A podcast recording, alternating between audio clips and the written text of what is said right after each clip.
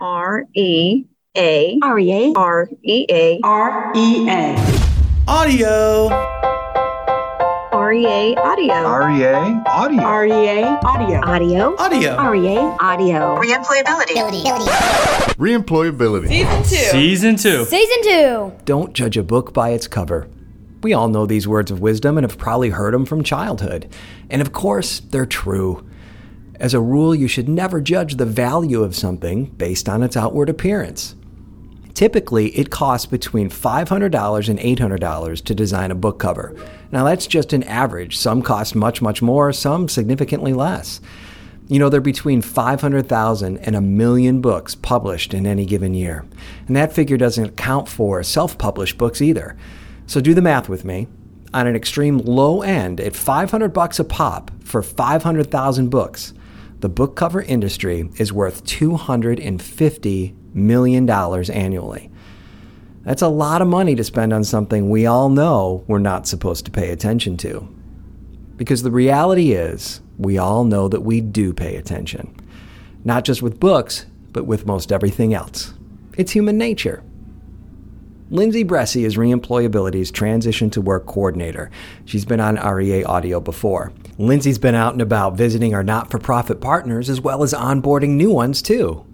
Turns out what we think we see on the cover of many of these organizations doesn't tell the whole story.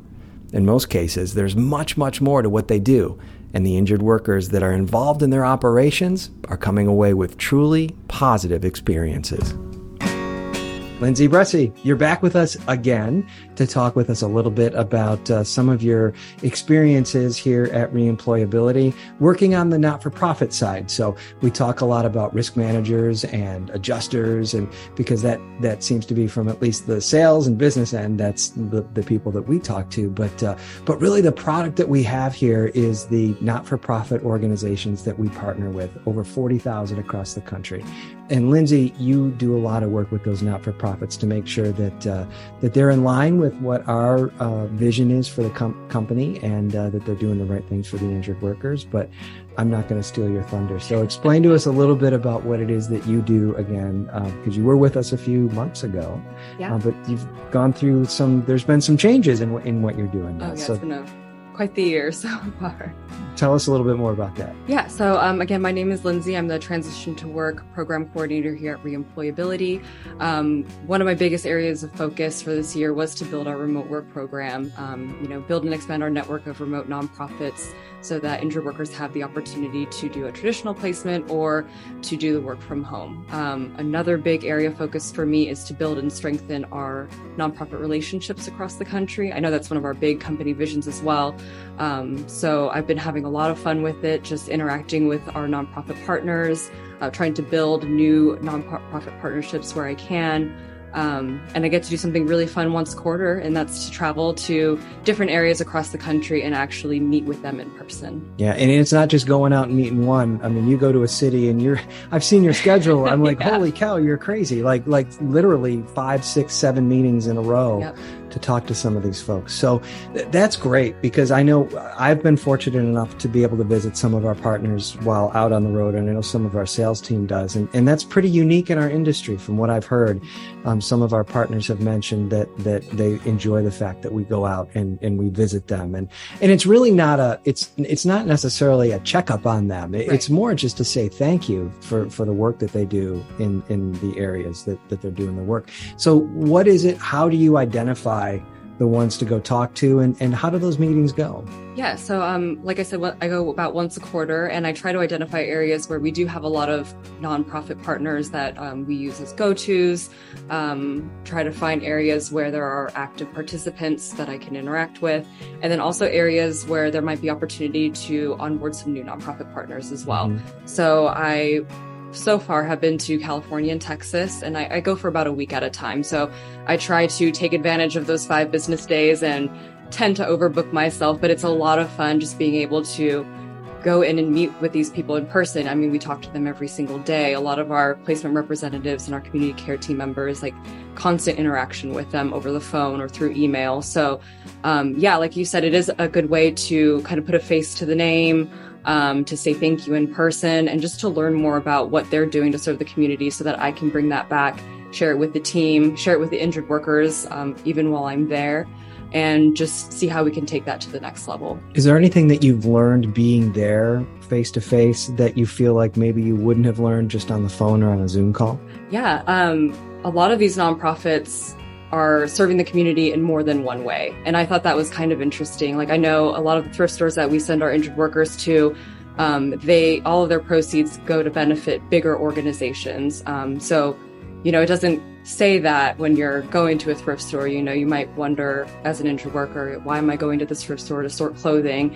And what they don't know until they get there, and even when I got there, is what that thrift store is actually benefiting. You know, it could be benefiting um, a bigger outreach center or a homeless shelter or, you know, anything like that. So it's really cool to be able to go in there and just have a conversation at first with the nonprofit supervisor. You know, they'll usually take me on a tour and then I'll ask, like, you know, I, I've looked up your website, I've read the mission. Can you tell me a little bit more about that? Um, I recently visited a place where it was a resale shop. But in addition to that resale shop, once I was taking the tour, they had a clothing closet, they had a food pantry, they had an outreach center um, where people could go to to get a list of resources in their community if they needed financial assistance or a place to stay.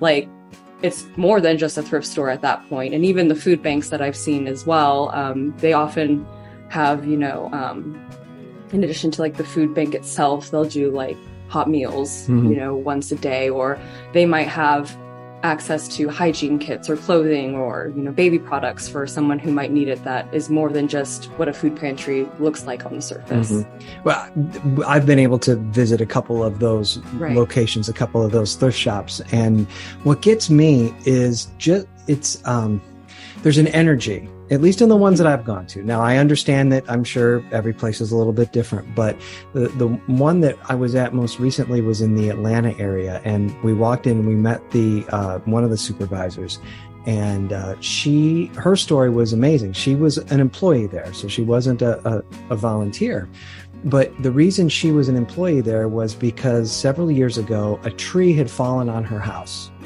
and she was displaced and really lost everything for for a time until her house was able to be rebuilt. And so this organization helped get her back on her feet. And she was the organization that the thrift shop supported helped to get her back on her feet and so she felt a desire to go work for that organization at the thrift shop. And she just smiled all the time. and this lady is sorting food um, because the, the day that we were there was free bread day. And so they get bread from, from I guess, um, grocery stores in the area. And she was putting out the bread and it was just, it's infectious. Yes. The, the joy and the gratitude is you know, it it's very easy to come into an office every day and be like, oh, gotta go yeah. to work. and this lady like was so joyous to be there and to be there and be able to serve everybody. And and it's hard not to come back to the office here and just be jazzed about what it right. is that we're doing. Yeah, absolutely. I one something very similar to your story is I when I was in California, I visited one of our thrift stores, um, and the lady running the thrift store, her name is Maria. Maria takes all of our volunteers. Um, she'll never say no. and she's just a, a really like fast paced, high energy, lovely woman. And when I walked in there, you know, I, another thing that I like to do is ask them about their own personal story. Like, how did you end up here? Um, running this nonprofit. And funny enough, Maria was an injured worker in our program okay. six years ago. Yeah. Um, and her claim was coming to an end. They were settling, and she was, you know, wondering what comes next for her. She didn't know if she would go back to work or find new employment and the director at the time at that uh, at that facility offered her a job. So that now she's running that store and she's hosting our injured workers. And it was just so cool to see that she has that immediate connection with them because she knows and understands what it's like to be hurt and to feel uncertain. So she goes that extra mile making sure they feel like they're at home like they feel like they're heard and understood. And you know, she just walked me from one end of the store to the other. And she's like, this is for that. That's for this. If yeah. anyone needs help. And again, it's a thrift store, but she's like, if, if, you know, a homeless individual came in, they have a, a budget for that. So they'll just give them mm-hmm. clothing or hygiene products. They even have a small food pantry at that thrift store, funny enough. Um, so she, something that I love that she said is that they'll never turn anyone away. Yeah. And I thought that was really cool. Yeah. Now you get to talk to people like that who who are employees there, even though her story was as an injured worker. Do you get to meet any of the injured workers that we place in these in these particular Yes. um, nonprofits when you when you make these visits? Any anything that jumps out at you as a, as a good story from the folks that you met? Yeah, I mean, um, that's one thing that I look for when I am planning these visits is to try to hit nonprofits that are actively hosting um, our injured workers. That way, I know we do our, our regular follow ups just to check in. Again, that's all over the phone, sometimes via email. So it's nice for them to have like an actual human being to talk to. And again, you know, ask them about their experience. How's it going? How's their recovery? Is there anything that we can do to make it a better experience for them as they they make their way back to work. Um, some of them are a little apprehensive when they meet me. They're like, "Why are you here? Are you yeah. checking in?" Yeah. Um, but it is genuinely to have that conversation and just say, you know, I might not be able to solve all your problems right now, but I can listen to you and you can let me know what's working and what's not, and we'll see what we can do to make that better. Um, so it's also good for me to um, be able to bring that feedback back to the team too. Um, and it's also fun that when I'm having these conversations with the nonprofits, you know, I'm asking about their mission, how many people they might serve on a daily, weekly basis. And sometimes the, the volunteers themselves don't know the kind of impact that they're having while they're there. Right. Um, in Dallas, I was visiting a really small food pantry, and by the time I got there, their daily distribution was over. So they were cleaning up, restocking for the next day. And I asked her, I was like, Well, I'm sorry I missed all the action, um, but how many people did you serve today? And she said, well, Every day we serve about 200 people. They'll come through the line, they'll get a box of food that's intended to last them for a week, and then we reset Mhm. and do it all, all over again the next day. And so we had a, an active injured worker there, and I asked him, Did you know that? Like, on average per week, you're helping feed 800 people in your community. Mhm. And I could see it like sink in there for a minute. Like he was quiet and then he said, I had no idea. He's like, honestly, before I even got that letter in the mail, I had no idea this place even existed.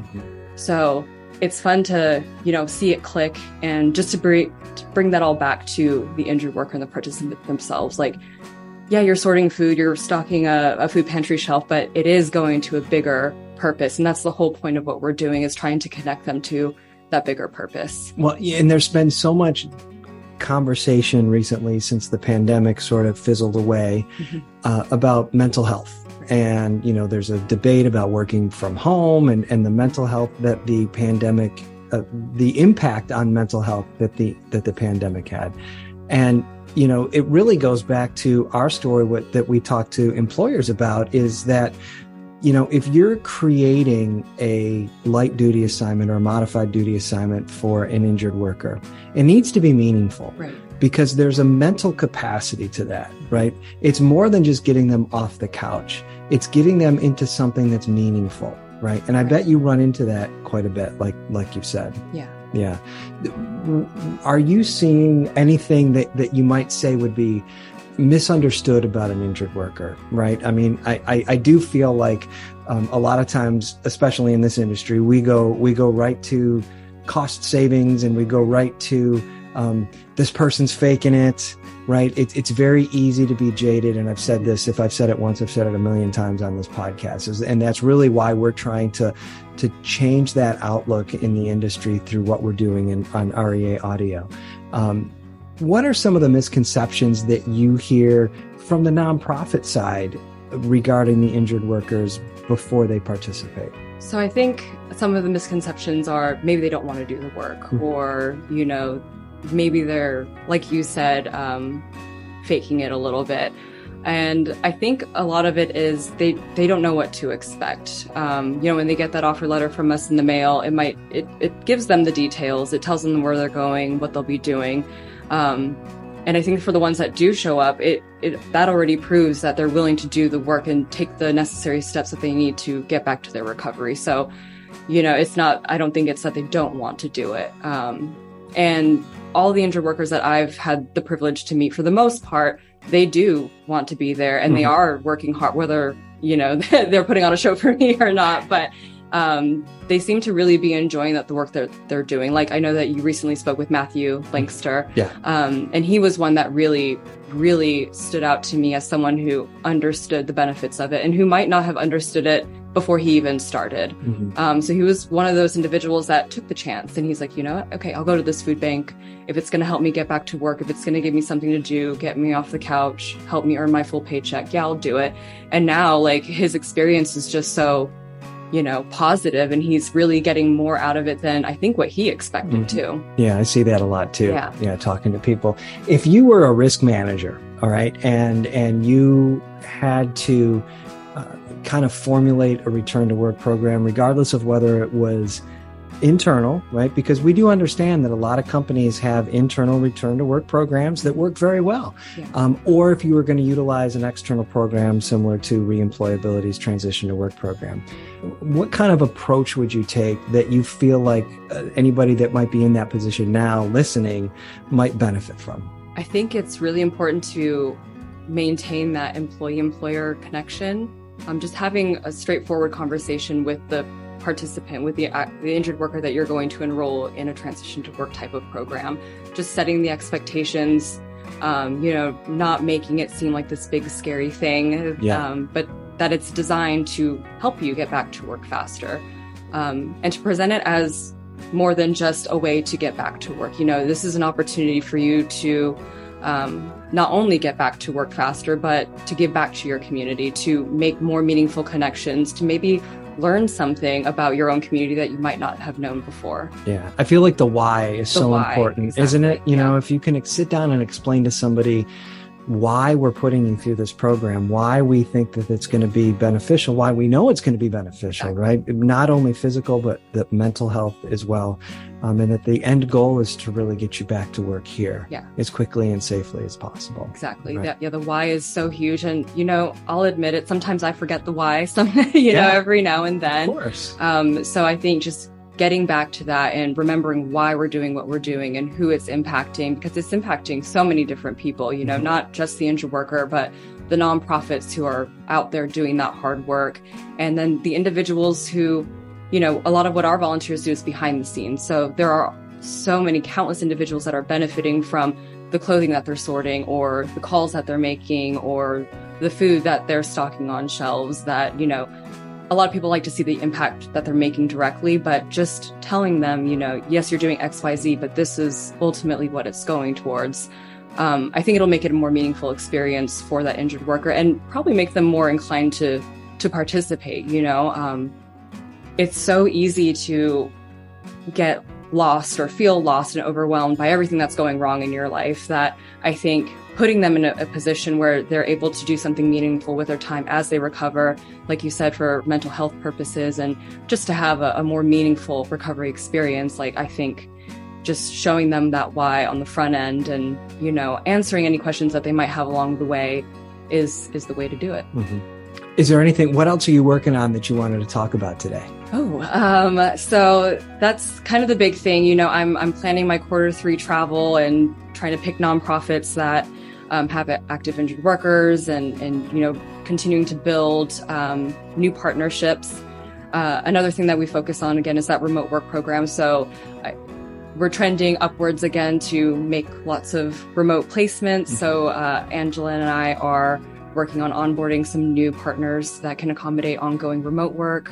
Um, we're also doing a big stewardship effort for our nonprofits because I can't visit all 40,000 of them, unfortunately, right. although I would love It's a lot of airline miles. yeah. Yeah. Um, but just connecting with them, doing like, you know, monthly check-ins just to see how things are going and just to let them know that we're here to support them as well. You know, uh, we are so grateful that they'll host our injured workers, but we also want to check in and see how they're doing, um, what we can do to help further their mission, in addition to providing them with volunteers. I think ultimately we would love to be able to pair up some of our clients with Yes. these not-for-profits in their areas and and create a more cohesive relationship between the two of them. I'm sure part of what you're doing is is to help kind of start that Yeah. process going as well.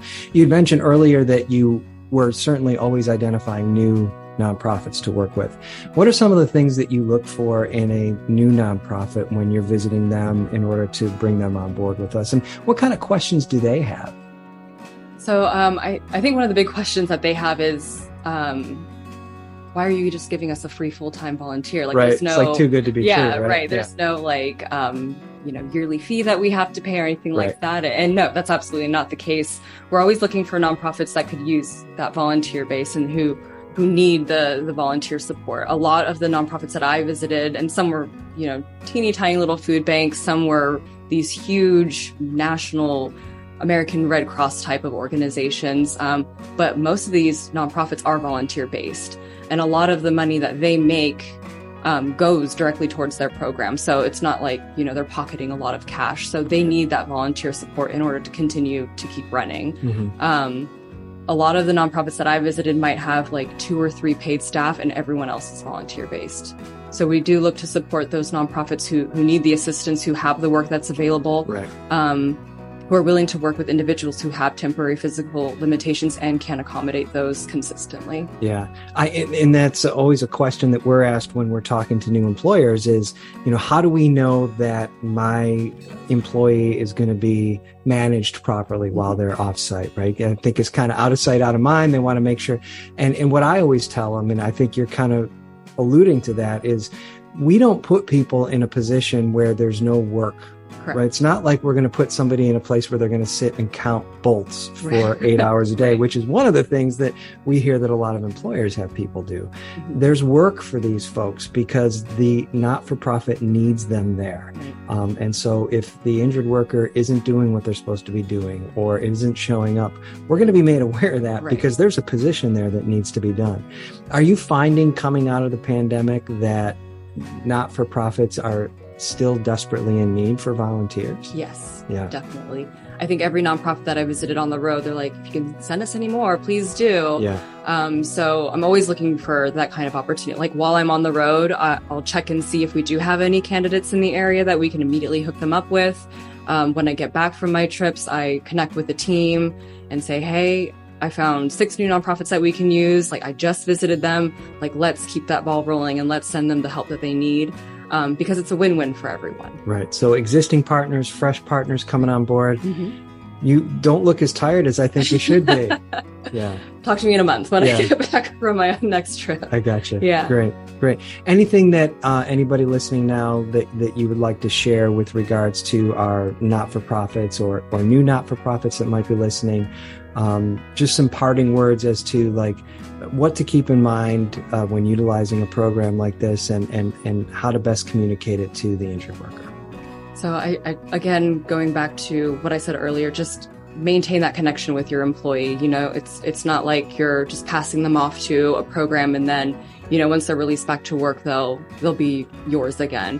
I think that a lot of the injured workers have that uncertainty when they're in our program because oftentimes they can't connect with, you know, their supervisors or their adjusters and and and luckily like I've been we've been able as a team to maintain that contact with them and answer the questions that we're capable of.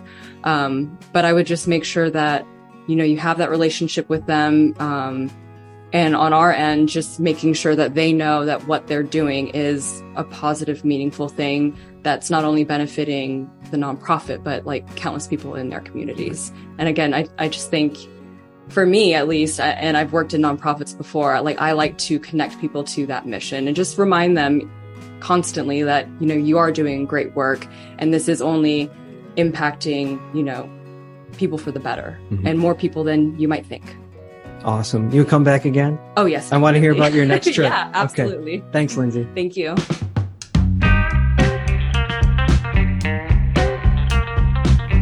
Thanks for listening to REA Audio. If you have any comments or suggestions for an upcoming episode, please let us know. You can find us on Twitter at REA Audio Podcast. That's the best place for feedback and show suggestions. Also, please follow REA Audio on Apple Podcasts or Spotify or Stitcher or wherever you get your podcasts. You can also check out more content at listen2rea.com. If you have a story to tell or you know someone who does, please don't be shy.